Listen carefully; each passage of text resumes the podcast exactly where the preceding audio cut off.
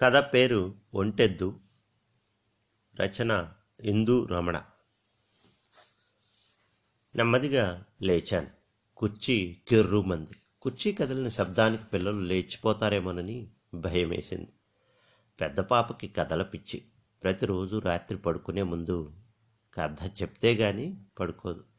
రెండో దానికి ఆట సరదా. ఏవేవో పిచ్చి పిచ్చి ఆటలు ఆడించి పడుకోబెట్టాలి. చివరికి ఎలాగో నిద్రపుచ్చగలిగాను. నాకు నిద్ర రావటం లేదు. రాదు కూడా. శ్రీమతి హాయిగా నిద్రపోతోంది అదృష్టవంతురాలు. పిల్లలు పడుకున్నాక కంటికి నిద్ర రాక కుర్చీలో కూర్చుని ఆలోచిస్తూ రెండు గంటలు గడిపేశాను. ఎంత ఆలోచించినా ఏముంది? అంతా శూన్యం తప్ప. అర్ధరాత్రి పన్నెండు గంటలు దాటిపోయింది. పిల్లలు ఆదమర్చి నిద్రపోతున్నారు. పాపం. పసివాళ్ళు. వీళ్ళని అన్యాయం చేసి వెళ్ళిపోవాలి ఈ జీవితం నుండి ఈ బ్రతుకు నుండి ఈ నరకం నుండి ఈ బందిఖానా నుండి. అవును ఈ బందిఖానా నుండి విముక్తుని కావాలి. విముక్తుని కావాలి స్థిరంగా అనుకున్నాను. ఇప్పుడు మనసులో ఎలాంటి దిగులు బెగులు లేదు. పిల్లల గురించే మనసు అటు ఇటు విగసలాడుతోంది నా మనసుకు నేనే స్థిరంగా చెప్పుకున్నాను. కన్నందుకు నాకే కాదు. ఆమెకి బాధ్యత ఉంది. ఈ నరకం నేను ఇక అనుభవించలేను. ఈ యాతన ఇక భరించలేను. భగవంతుడా నన్ను నీ దగ్గరకు తీసుకుపో. కళ్ళల్లో నాకు తెలియకుండా నేను నీళ్ళూరాయి ఆ అప్రయత్నంగానే పిల్లలకేసి చూశాను. గుడ్డి వెలుతురులో మసక మసగ్గా కనిపిస్తున్నారు పిల్లలు. పిల్లలిద్దరూ ఒకరినొకరు కౌగలించుకుని హాయిగా నిద్రపోతున్నారు. ఈ పాప పుణ్యాలకు మేము అతీతులం అన్నట్టు స్వచ్ఛంగా స్వేచ్ఛగా నిద్రపోతున్నారు. ఆవిడ ఎంత హాయిగా పడుకుంది ఎంత దర్జాగా పడుకుంది. చే- చేసిందంతా చేసేసి ఏమీ ఎరగనట్టు ఎంత అన్నంగా నాచలా నిద్రపోతుంది. నాకు ఆ క్షణం నా మీద నాకే అసహ్యం వేసింది. ఈ రాక్షసితోనా ఇన్నాళ్ళు కాపురం చేసింది? ఈ రక్కసిక రత్నాల్లాంటి పిల్లలు పుట్టారు. గంజాయి వనంలో తులసి మొక్కలు జన్మించాయా? నా కళ్ళల్లో నుండి కన్నీళ్ళు జలజల రాలాయి. నెమ్మదిగా అడుగులు అడుగు వేసుకుంటూ గదిలో నుండి వరండాలోకి వచ్చాను. జరిగిన సంఘటనలే సినిమాలో సన్నివేశాల్లా కళ్ళ ముందు స్పష్టంగా తిరుగుతున్నాయి. ఒకరోజు నిద్ర లేస్తూనే పిల్లలకి ఆ ఆలు ఏబిసిడీలు దిద్దిస్తూ కూర్చున్నాను. అరగంట వరకు పిల్లలతో హోంవర్క్ చేయించి నేను కూడా ఆఫీస్కి బయలుదేరడానికి సిద్ధపడుతున్నాను. పిల్లలు ఇద్దరూ కాన్వెంట్కి బయలుదేరుతున్నారు. మా ఆవిడ పెరట్లో అంట్లు తోముతోంది. డాడీ మమ్మీ పెద్ద అబద్ధాల కోరు ఉన్నట్టుండి అంది పెద్దమ్మాయి. ఒకటో తరగతి పిల్ల నిజానిజాలు అర్థం చేసుకునే వయసు కాదు కానీ తల్లి మీద కోపంతో ఏదో అంటోంది. అలా ఎందుకందో నాకు అర్థం కాలేదు. తప్పు. అమ్మని అలా అనకూడదు తల్లి. అని పెద్దదాన్ని మందలించాను అవును డాడీ మమ్మీ ఏది ఇయ్యదు. రెండోది కూడా తల్లి మీద ఫిర్యాదు చేసింది. ఏం చేసిందిరా? ఇద్దరిని అనునయంగా అడిగాను. రాత్రి బిళ్ళ ఉందందా? ఇప్పుడు లేదంది. అది అబద్ధమే కదా? పెద్దది చెప్తుంది. అయ్యో మీకు బిళ్ళలు ఇవ్వలేదనా? అవి రాత్రి నేను తినేశా కదా? అందుకే అమ్మ లేవంది. అది నిజమేగా? పిల్లలిద్దరికీ తల్లి మీద దురభిప్రాయం కలగకూడదని అలా అబద్ధం చెప్పాను అమ్మ దొంగ నువ్వు తినేసావా? పాపం మమ్మీకి ఏం తెలియదు అంటూ పిల్లలు ఇద్దరూ నా మీద పడి రక్కారు. నేను నవ్వుతూ వాళ్ళకి దొరకకుండా తప్పించుకున్నాను. పెరట్లో మా ఆవిడ గొంతు బిగ్గరగా వినిపిస్తోంది. మా ఇంటి పక్కనే కొత్తగా దిగిన వాళ్ళతో ఏదో మాట్లాడుతోంది. వినకూడదనుకున్న ఆమె గొంతు రైలు ఇంజన్ రొదల చెవుల్లో గింగుర్లు తిరుగుతూనే ఉంటుంది. నాకు తెలియకుండానే ఆమె సొద చెవిలో రొద పెడుతోంది. ఆఫీస్కు ఇంకా చాలా టైం ఉందని వసారాలో ఉన్న కుర్చీలో కూర్చున్నాను. పిల్లలు స్కూల్ యూనిఫామ్ వేసుకుని పుస్తకాల బ్యాగులు సర్దుకుంటున్నారు. రాజమండ్రి నుంచి వచ్చి వారి వచ్చి వారమే కదండి అయింది. మా చిన్నన్నయ్యకి అక్కడ నాలుగు చౌకధరల డిపాలు ఉన్నాయి. మా పెద్దన్నయ్యది హోల్సేల్ వ్యాపారం. మీకు తెలుసు కదా అంటోంది. మమ్మీ ఏదో చెప్తుంది డాడీ మా పెద్ద అమ్మాయి అంది. పక్కింటి ఆవిడతో ఏదో డబ్బాలు చెప్తోంది వాళ్ళ పుట్టింటి గురించి ఉన్నవి లేనివి కల్పించి ఓదరగొడుతోంది. కొత్తగా వచ్చిన పొరుగుంటి ఆవిడ మా ఆవిడ చెప్పేదంతా నిజమేమోనని చెవులు రిక్కించి మరీ వింటోంది. ఓరకంట గమనిస్తూ నేను చెవులు రిక్కించి వింటున్నాను. ఈయనది చిన్న ఉద్యోగం కదండి. మా పుట్టింటోళ్ళు ఒక కాపు కాయబట్టి ఇక్కడ ఈ నగరంలో ఇలాంటి అద్దింట్లో ఉండగలుగుతున్నాము అంటోంది మా ఆవిడ. గతుక్కుమన్నాను. వాళ్ళ పుట్టింటి గొప్పల కోసం నన్ను వెధవని చేస్తోందేమిటి? దీనికి మతిపోయిందా? మొగుణ్ణి మగాణ్ణి అందరి ముందు అలా చొలకం చేసి మాట్లాడుతోంది. నాలో నరనరన నా రక్తం సలసలా కాగిపోతోంది. మా చిన్నన్నయ్య ఓ బస్తా బియ్యం పట్టుకెళ్ళమన్నాడండి. ఇదిగో ఈయనే తేవడానికి ఒళ్ళు బరువై ససేమిరా వద్దన్నారు. మాకక్కడ చవగ్గా దొరుకుతాయని కోతలు కోశారు. సరుకులు కొనడానికి పైసలు ఉండవు కానీ కోతలకి ఓ అడ్డా పాడా నిక్షేపం లాంటి బియ్యం నోరు నొక్కుంటూ చెప్తోంది. నాలో కోపం తారాస్థాయికి చేరుకుంటోంది. పళ్ళు పటా పటా కొరుక్కున్నాను. పాపం మహమాటం కొద్దీ వద్దని ఉంటారు. పోనీలేండి. కష్టమైనా నష్టమైనా ఆయనేగా భరించాల్సింది వదిలేయండి అంటోంది పక్కింటి ఆవిడ ఆవిడకున్న ఇంగితం కూడా దేనికి లేదు. మనిషిని గౌరవించడం కూడా తెలియదు అదేంటి డాడీ? చిన్నమావది ఒక్కటి పోయే కదా. మా పెద్దది ఆశ్చర్యంగా అంది. మేమిప్పుడు రాజమండ్రి వెళ్ళినా అది ఎప్పుడూ వాళ్ళ చిన్నమామ వెనుకే బొంగరంలా తిరుగుతుంది. బెళ్ళలు బిస్కెట్లు కొని ఇస్తాడు కొంచెం ఊహ తెలిసిన పిల్ల కదా. ఎవరు ఏం మాట్లాడినా ఇట్టే పట్టేస్తుంది. పిల్లల దగ్గర జాగ్రత్తగా ఉండాలి. నువ్వు చెల్లి కాన్వెంట్కి వెళ్ళండమ్మా. మీ స్కూలు వదిలేసరికి వస్తాను. మిమ్మల్ని ఇంటికి తీసుకువస్తాను సరేనా? అంటూ పిల్లల్ని రోడ్డు మీదకు తీసుకొచ్చాను ఇంతలో కొంతమంది పిల్లలతో అటుగా వెళ్తున్న ఆటోని ఆపి మా పిల్లలను కూడా అందులో ఎక్కించాను. అతను తెలిసినవాడే కాన్వెంట్ దగ్గర దించమని చెప్పి చేతిలో చిల్లర పెట్టాను. నాకు ఆఫీస్కి టైం అయినా ఎందుకో వెళ్ళబుద్ధి కావటం లేదు. మా ఆవిడ మాటలే నన్ను అడుగు కదపనీయడం లేదు. తిన్నగా ఇంటికి చేరుకున్నాను. పెరట్లో మా ఆవిడ ఇంకా కోతలు సరసరా కోసేస్తూనే ఉంది. తానేం చెప్తోందో తనకే అర్థం కావటం లేదేమో మాటలు ఆగలేదు. మధ్య గదిలో కూర్చున్నాను. ప్రక్కింటి ఆవిడ గొంతు సున్నితంగా ధ్వనిస్తోంది. మా ఆవిడ కీచుగా అరుస్తూనే ఉంది. గొంతు మాత్రం తగ్గలేదు. మా పెద్దన్నయ్య అయితే ఏకంగా రెండు మూడు బస్తాల బియ్యం పట్టుకెళ్ళండమ్మా అన్నారు. మీకు అక్కడ ఇంత మంచి బియ్యం దొరకవు కదా? బావగారు అని ఎంత విధిగా బతిమలాడాడో. నమ్మండి. ఈయన గారు ఎవరి మాట అన్నా వింటేనా? మా తాతలు నేతులు తాగారు మా మూతులు వాసన చూడండి అంటూ మేకపోతు గాంభీర్యం ఒకటి. మా పెద్దన్నయ్య కమిషన్ మీద ధాన్యం మిల్లులకు పెద్ద పెద్ద కిరాణా వర్తకులకు బియ్యం సప్లై చేస్తుంటాడు కదా. వదిన గారు మీకు చెప్పే ఉంటానులేండి అంటోంది. అదేమిటి? మా ఆవిడ అంతలా కోతలు కోసేస్తోంది. కోస్తే కోసుకొని నాకేం నష్టం? కానీ అందులో నన్నే పావుని చేసి పనికిరాని దద్దమ్మని చేసి అన్ని అబద్ధాలే చెప్తోందేమిటి? తనేమైనా చవట సన్యాస? నాలో కోపం తారాస్థాయికి చేరుకుంటోంది. నాకు తెలియకుండానే మనసు మండిపోతోంది. పరాయి స్త్రీ ముందు ముగుణ్ణి చులకన చేయకూడదన్న కించిత్ ఇంగితం కూడా లేకుండా పోయింది ఆవిడకి. మీకు ఎంతమంది అన్నయ్యలండి? మాట మార్చడానికి ప్రయత్నిస్తోంది పాపం పక్కింటి ఆవిడ. మూడో అన్న పెద్ద లీడింగ్ లాయర్లండి. వాళ్ళ అత్తగారిది కూడా వైజాగే. పోని ఆయన్ని ఇటు వచ్చినప్పుడు తెమ్మందామంటే ఏమన్నా బాగుంటుందా తన కింద పది మందికి పని చెప్పేవాడికి పనోడిలా బియ్యం తెమ్మనడం న్యాయమా చెప్పండి? ఎటొచ్చి ముందు చెప్పిన కోతలకి మాటకి మాట అతుకుతోందే తప్ప పాత పాట ఆపటం లేదు మాట మార్చటం లేదు.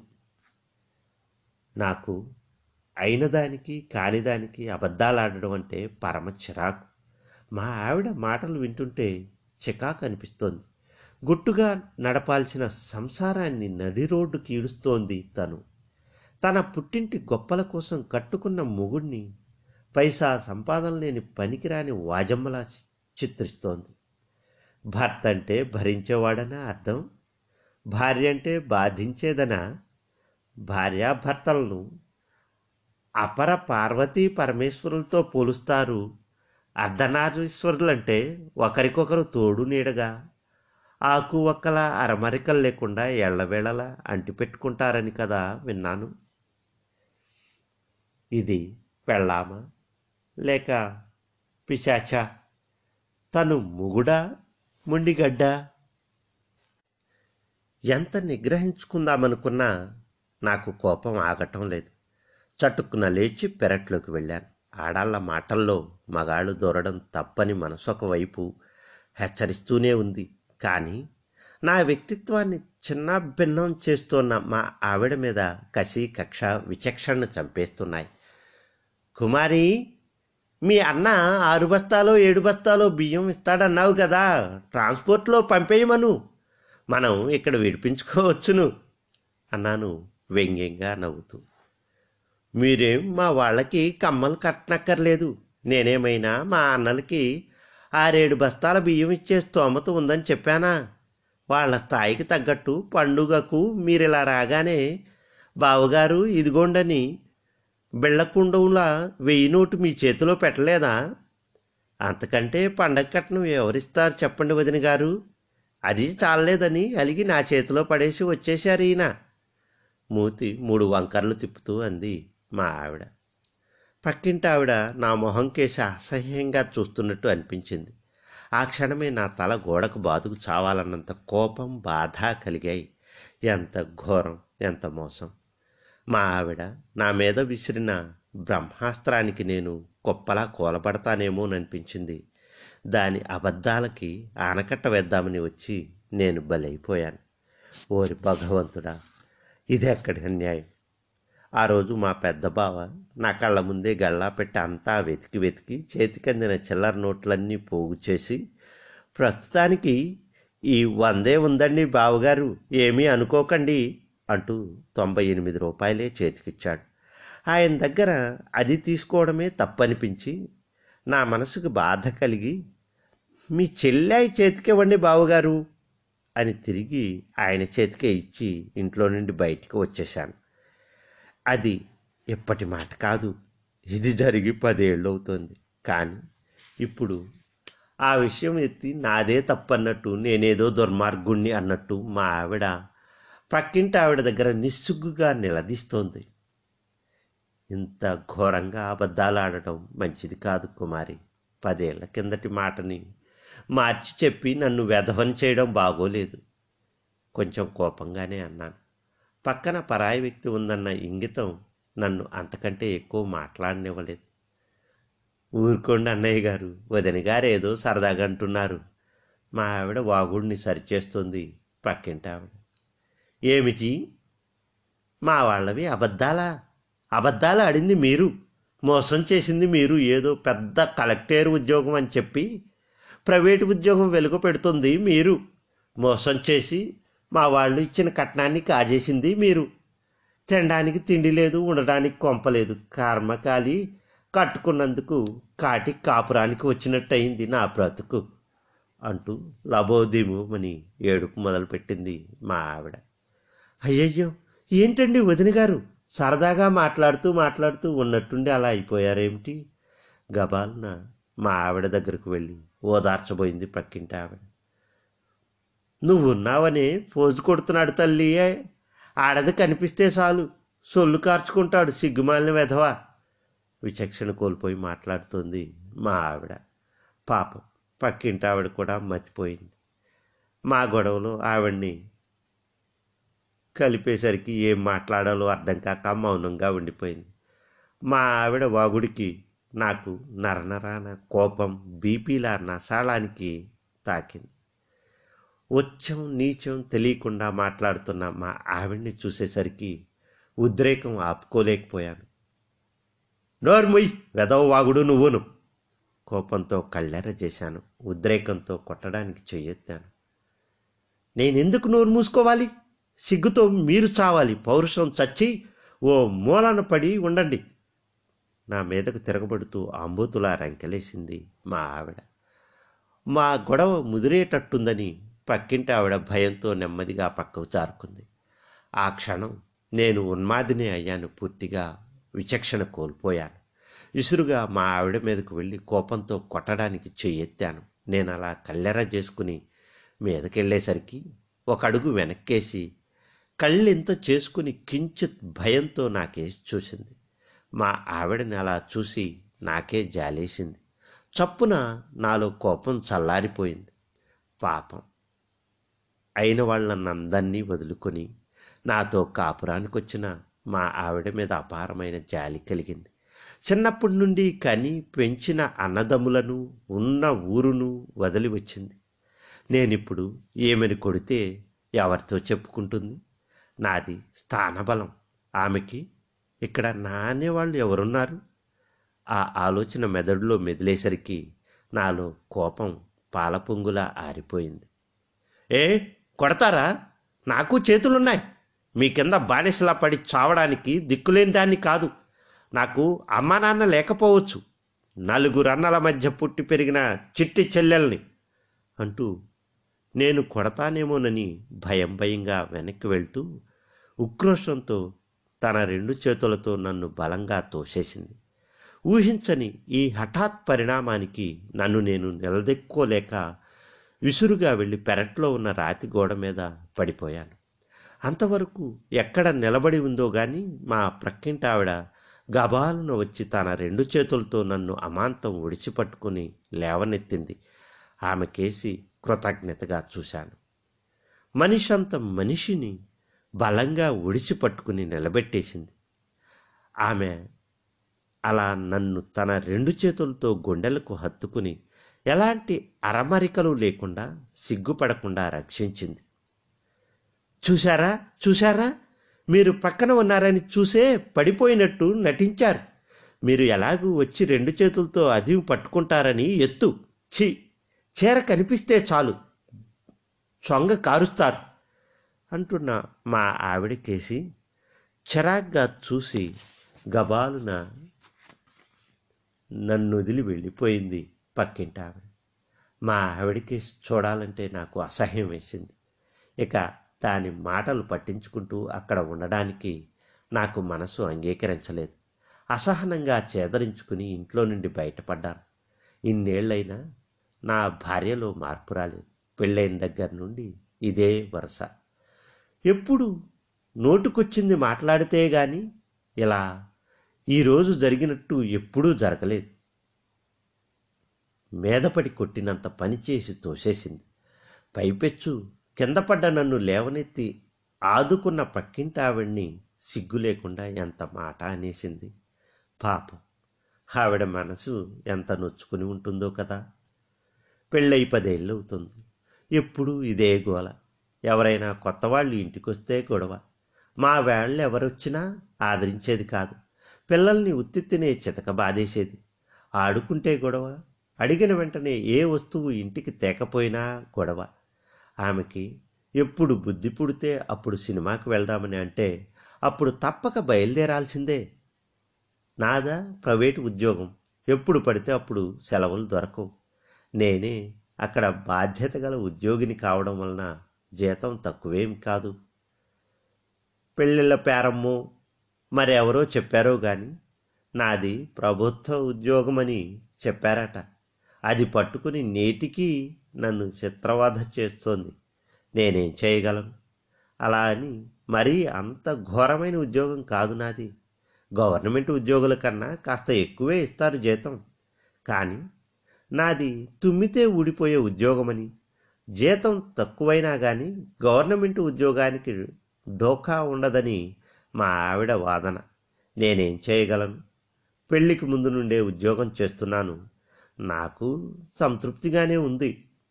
అయినా పెళ్ళై ఇన్నేళ్ళైనా మారని మా ఆవిడ మనస్తత్వానికి మూర్ఖత్వానికి ఏం చేయాలో నాకు అర్థం కావడం లేదు.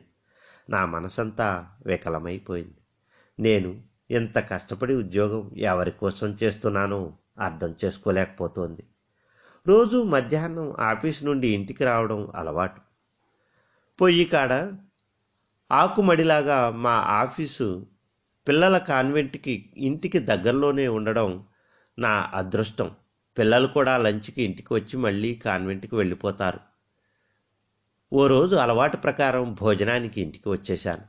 పిల్లలు బయట వరండాలో కూర్చుని ఉన్నారు. మధ్య హాల్లో మా ఆవిడ పడుకుని ఉంది. భోజనం చేశారమ్మా? ఇంట్లో అడుగు పెడుతూనే పిల్లల్ని అడిగాను. అమ్మ పడుకుంది. పిలిస్తే పలకటం లేదు డాడీ అంది పెద్దమ్మాయి. నాకెందుకో గుండెలు దడదడలాడాయి. కొంపదీసి పిచ్చిది ఏమైనా చేసుకుందా? ఆ ఆలోచన కలగడంతోనే గబాలున హాల్లోకి వెళ్ళి మా ఆవిడ్ని గట్టిగా తట్టి లేపాను. ఏయ్ కుమారి లే! అంటూ నాలుగు సార్లు కేకేశాను. నిద్రపోతేనే కదా లేవడానికి. నిద్ర నటిస్తున్న వాళ్ళని లేపడం కష్టం. భయంతో మీదకు వంగి మరీ తట్టి లేపాను. హాయిగా నిద్ర నటిస్తూ మంచం మీద పడుకుంది. పిల్లలు ఆకలితో కాన్వెంట్ నుండి ఇంటికి వచ్చారన్న జాలి దయా లేదు. కర్కోటకురాలు మనసులోనే కసిగా తిట్టుకున్నాను. వంటగదిలోకి వెళ్ళి చూశాను. పాత్రలన్నీ బోర్లించి ఉన్నాయి. వంటే చేయలేదు రాక్షసి. గబగబా బజార్లోకి పరుగందుకున్నాను. బజార్లో రావి చెట్టు కింద ఒకే ఒక హోటల్ ఉంది. ఎక్కువగా జనాలు రారు. అందుకే తక్కువ మందికే వండుతారు. అందువలన ఆలస్యమైతే భోజనం దొరకదని పరిగెట్టాను. రెండు ఫుల్ మీల్స్ తెచ్చి పిల్లలిద్దరికీ ఒక ప్యాకెట్ విప్పి తినిపించాను. మిగిలిన రెండో ప్యాకెట్ విప్పి నేను కొంచెం తినేసి మా ఆవిడ కోసం మిగతాది వంటగదిలో పెట్టాను. ఆ విషయం మా ఆవిడ చెవి దగ్గర అరచి మరీ చెప్పాను. పడుకున్నట్టు నటిస్తున్న వ్యక్తికి వినిపిస్తుందని తెలుసు. నా మానాన నేను పిల్లల్ని కాన్వెంట్లో వదిలి ఆఫీస్కి వెళ్ళిపోయాను. రాత్రి పదవుతుండగా ఇల్లు చేరాను. మా ఆఫీసు ఆరుకే వదిలేస్తారు. కానీ ఇంటికి వెళ్ళడానికి మనసు అంగీకరించక బజార్లో ఉన్న పార్కులో కూర్చున్నాను. అక్కడ నాలా ఊసిపోని వాళ్ళు ఎంతోమంది ఉన్నారు. ఒకే ఊరి వాళ్ళం కదా. రాజకీయాలు సినిమాలు ఒకటేమిటి? సవాలక్ష సమస్యల మీద చర్చ సాగింది. పదవుతుందనగా ఒక్కొక్కరే ఇళ్ళకు వెళ్ళడంతో నేను లేచి వచ్చేశాను. ఇల్లంతా నిశ్శబ్దంగా ఉంది. లైట్లు కూడా వెలిగించలేదు. ఇంట్లోకి వెళ్ళి లైట్ వేశాను. పిల్లలు దిగ్గున లేచారు. మా ఆవిడ మధ్యాహ్నం ఎలా పడుకుందో అలాగే ఉంది. దిగాలుగా మొహాలు పెట్టుకుని చూశారు పిల్లలిద్దరు. ఎరా తల్లులు భోజనం చేశారా? అప్రయత్నంగానే అడిగాను. లేదన్నట్టు తలలూపారు. నా మనసు చివుక్కుమంది. పసివాళ్ళు రాత్రి పది వరకు ఆకలితో ఉన్నారని తెలిసేసరికి నా గుండె తరుక్కుపోయింది. వంటగదిలోకి వెళ్ళి చూశాను. నేను మధ్యాహ్నం మా ఆవిడ కోసం ఉంచిన అన్నం కూరలు సాంబారు అలాగే ఉంది. పాడవలేదు. అది తీసుకొచ్చి పిల్లలకు దగ్గరుండి వడ్డించాను. పాపం ఆకలి మీద ఉన్నారేమో. ఆబగా కంచాల మీద పడ్డారు. నా కళ్ళల్లో నీళ్ళు గిర్రుని తిరిగాయి. ఇది ఇలా ఈ ఒక్కరోజు కాదు. పెళ్ళైన దగ్గర నుండి ఇదే తంతు. కానీ ఏం చేయగలను? ఇప్పుడిప్పుడే పిల్లలకు ఊహ తెలుస్తోంది. వాళ్ళ లేత హృదయాల్లో ఇలాంటి సంఘటనలు చెరగని ముద్ర వేస్తాయేమోనని భయంగానే ఉంది. అమ్మని లేపకపోయారా? నెమ్మదిగా అన్నాను. వాళ్ళకి ఎలాంటి ఆలోచన రాకూడదని. కాన్వెంట్ నుంచి రాగానే చెల్లికి ఆకలిగా ఉందని అంటే లేపాను డాడీ. మీ బాబు వస్తాడు. అడగండని తిరిగి పడుకోపోయింది డాడీ పెద్దమ్మాయి చెప్పింది. అమ్మకి ఒంట్లో బాగాలేదు కదమ్మా పాపం పడుకుంది అన్నాను. అమ్మకి ఎప్పుడూ బాగుండదు కదా డాడీ పెద్దదే అంది. అవునమ్మా ఏం చెప్పాలో తెలియక అలా అన్నాను. అంతే మంచం మీద నుండి దిగ్గున లేస్తూ ఆకలితో ఆవురావురుమని అన్నం తింటున్న మా పెద్దపిల్ల జుత్తు పట్టి ఈడ్చి ఎడాపెడా కొట్టింది మా ఆవిడ. అది చూసి అడ్డుకోబోయిన నన్ను చేతులతో తోసేసి గోళ్ళతో రక్కేస్తూ నానా అల్లరిచేసింది హఠాత్తుగా తల్లి వచ్చి కొట్టేసరికి తింటున్న కంచానికి పిల్లల కాలు తగిలి అల్లంత దూరం వెళ్ళి పడింది పిల్లలిద్దరూ అన్నం తినడం మానేసి ఓ మూలకు వెళ్ళి భయం భయంగా ఏడ్చుకుంటూ నిలబడ్డారు. పిల్లల్ని కూడా నాకు కాకుండా చేయండి. ఇంతవరకు ఏ రంకుముండ ఇంటి దగ్గర నుండి వస్తున్నారో తెలియదనుకోకండి దొంగ వేషాలు అరుస్తూ ఊగిపోతోంది మా ఆవిడ. నాకు అంతకంటే కోపం రగిలిపోతోంది. ఆకలితో ఇంటికొచ్చిన పిల్లలకి అన్నం పెట్టడం చేత కాలేదు కానీ పాపం అన్నం తింటుంటే కొడుతుందా? నా హృదయం రగిలిపోయింది. నాటకాలు చేస్తున్నావా? ఉదయం నుండి చూస్తున్నాను. ఇల్లంతా నరకం చేస్తున్నావు. వంట గింట మానేసి పిల్లల్ని పట్టించుకోకుండా ఇప్పుడు అన్నం తింటున్న పిల్లల్ని తన్ని మళ్ళా వాళ్ళు నీకు కావాల్సి వచ్చారా? అంటూ కోపంతో ఊగిపోతూ గుండెల్లో రగులుతున్న ఉద్రేకాన్ని ఆపుకోలేక ఎడాపెడా బలంగా నాలుగు పిడిగుద్దులు గుద్దాను. నేను కూడా మా ఆవిడలాగే విచక్షణ కోల్పోయాను. చచ్చినోడా? నువ్వెప్పుడు పోతావురా? నువ్వు చస్తే ఒక ఏడుపు ఏడ్చి ఏడ్చి పిల్లలతో హాయిగా ఉంటారా? ఎదవ చచ్చినోడా? అంటూ రాగాలు తీస్తూ నా మీదకు పులిలా లంఘించి పిడిగుద్దులు గుద్దింది. మా ఇంట్లో జరుగుతున్న అల్లరికి పక్కింట్లో అద్దెకు దిగిన భార్యాభర్తలిద్దరూ వచ్చారు. వదిన గారు ఎందుకండి చక్కని సంసారాన్ని చిన్నాభిన్నం చేసుకుంటారు? పక్కింటి ఆవిడ కల్పించుకునేది ఎళ్ళెళ్ళమ్మా నాకు చెప్పొచ్చావు. పరాయి మగాడిని తగుదునమ్మా అంటూ తనివిదీరా గుండెలకు హత్తుకున్నది చాలక తగుదునమ్మా అంటూ తగు చెప్పడానికి వచ్చింది పిచ్చిదానిలా అరుస్తూ అన్న మా ఆవిడ మాటలకు పక్కింటి ఆవిడ ఎదిరిపడింది. క్షణం బెత్తరపోయి నిలబడిపోయింది. రండి ఈ పిచ్చిదాని గొడవ మనకెందుకులేండి అంటూ తన భర్తను లాక్కుపోయింది. అంతకంటే ఇంకేం మాట్లాడగలదు. సంస్కారవంతురాలు. మారు మాట్లాడకుండా వెళ్ళిపోయింది. పిల్లలిద్దరూ బిక్కు బిక్కుమంటూ ఓలో మూలన నక్కి కూర్చున్నారు. తినండి. రండి.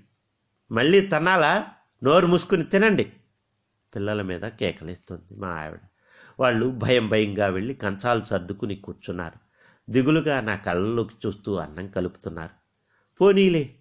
పిల్లలు ఆకలితో ఉన్నారు. కడుపు నింపుకుంటే చాలు అనుకున్నాను. మా ఆవిడ రంకెల ఆగలేదు నన్ను రెచ్చగొడుతూ తిడుతోంది. ఆ మాటలు తిట్లు వినలేకపోతున్నాను. కోపం వస్తోంది. ఈ కోపంలో ఎలా పడితే అలా కొడితే ఏం జరుగుతుందో. పిల్లలకి తండ్రి కంటే తల్లే ముఖ్యం. అదిగాక ఆడపిల్లలు మగాడు తానేం చేయగలడు? ఆడపిల్ల ఆలన పాలన తానేం చూడగలడు? పిల్లల అవసరాలు అర్చగలడా? తీర్చగలడా? రాకాశిలా రెచ్చిపోయి అరుస్తున్న మా ఆవిడ మీద కోపాన్ని అణుచుకుంటూ విసురుగా బజార్లోకి వెళ్ళిపోయాను.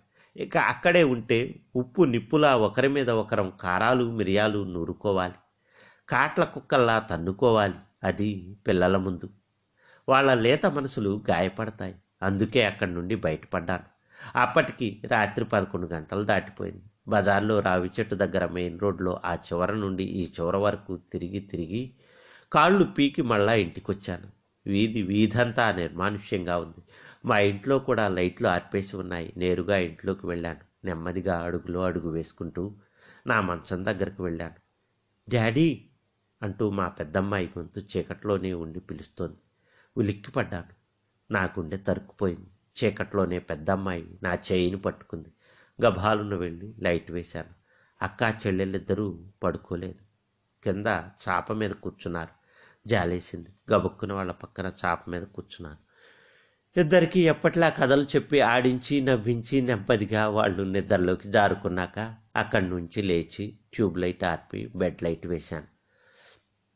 ఇక పడుకోబుద్ధి కాలేదు. బయట వరండాలో ఉన్న కుర్చీలో కూర్చుని కునికిపాట్లు పడ్డాను. నిద్ర రావటం లేదు. ఉదయం నుండి జరిగిన సంఘటనలే నన్ను అతలాకుతలం చేస్తున్నాయి. నాకిక బ్రతకాలని లేదు. చావే శరణ్యం. నేనంటూ లేకపోతే ఈ గొడవలే ఉండవు. అన్నీ తానై మా ఆవిడే చూసుకుంటుంది. పెళ్ళైన దగ్గర నుండి ప్రతిరోజు ప్రతి రాత్రి ఎంత నరకం అనుభవించాడు ఎంత క్షోభ భరించాడు. బ్రతుకంటే విరక్తి కలుగుతోంది. జీవితం అంటే చిరాకేస్తుంది. నెమ్మదిగా అలవాటైన చీకట్లోనే అలికిడి కాకుండా మెరట్లోకి వెళ్ళాను. వెన్నెల పలుచుగా పరుచుకుని ఉంది. ఆ లేత వెలుగులో పెరడంతా అస్పష్టంగా కనిపిస్తోంది. నూతి దగ్గరకు వెళ్ళాను. తొంగి చూశాను. లోపల ఎక్కడో నీళ్ళున్నాయి. చీకటి ఆవరించి ఉన్న నుయ్యే మృత్యువులా భయపెడుతోంది. ఏమండి? ఆకలిస్తోంది. నాకు మా చెల్లికి కొంచెం అన్నం పెట్టించండి. మా డాడీ చనిపోయారు. మా అమ్మ పిచ్చిదైపోయింది. ఒక్క పది రూపాయలు ఇప్పించండి బాబుగారు. ఎవరో యాచిస్తున్నారు. అదిరిపడ్డాను. అది మా పెద్దమ్మాయి గొంతు. నాకు ముచ్చెమటలు పోశాయి. మెదడు మొద్దుబారిపోయింది. నేను పోతే నేను హాయిగా చనిపోతే పిల్లలు మా ఆవిడ అసలే పిచ్చిది. పాపం పిల్లల్ని ఎలా పెంచగలదు? పిల్లలు ఆకలికి తట్టుకోగలరా? ఒక్క క్షణం కూడా తను కనిపించకపోతే ఉండలేరే. నేను లేకుండా బతకగలరా? నా తల గిర్రున తిరిగిపోయింది. అత్త మీద కోపం దొత్త మీద చూపిస్తున్నట్టు నేను చేస్తున్న పనేమిటి? ఇది న్యాయమేనా? నా బుర్రకు పట్టిన కిలుం వదిలిపోయింది. నా పిల్లలు అనాథలు కాకూడదు. నా భార్య పిచ్చిది కాకూడదు. నేనే ఆమెని కళ్ళల్లో పెట్టుకు చూసుకోవాలి. నేను చచ్చి ఎవరిని సాధించాలి? ఎవరిని? బాధగా వెనుకడుగు వేశాను. నా గుండె చప్పుడు హాయిగా ఉంది. పెరట్లో నుండి ఇంట్లోకి వచ్చాను. మా ఆవిడ ఆదమర్చి నిద్రపోతోంది. ఎంత రాక్షసంగా బాధేశాను. నేను తప్పు చేశాను. తను తెలుసో తెలియకో తప్పు చేసింది. మరి నేను? మనిషిలా ఆలోచించానా? మానవత్వం మరచి మృగంలా ప్రవర్తించాను. నేనే నా కుటుంబాన్ని పోషించుకోవాలి. ముగ్గురిని నేనే కాపాడుకోవాలి. నా భార్యకు మంచి వైద్యం చేయించాలి. మనసు తేలికపడింది. నేరుగా వెళ్ళి మా ఆవిడ ప్రక్కనే పడుకుని ఆప్యాయంగా తమ తల నిమిరాను. నిద్రలోనే నన్ను తన గుండెలకు హత్తుకుంటూ మీరు ఎక్కడికి వెళ్ళకండి నాకు భయంగా ఉంది. అమ్మా నాన్న నన్ను వదిలేశారు. అన్నలు అన్నం పెట్టారే గాని నాకు కావాల్సింది ఇవ్వలేరు. ఇవ్వలేదు అంటూ కలవరిస్తోంది మా ఆవిడ. నాకు తెలియకుండానే నా కళ్ళు వర్షించాయి.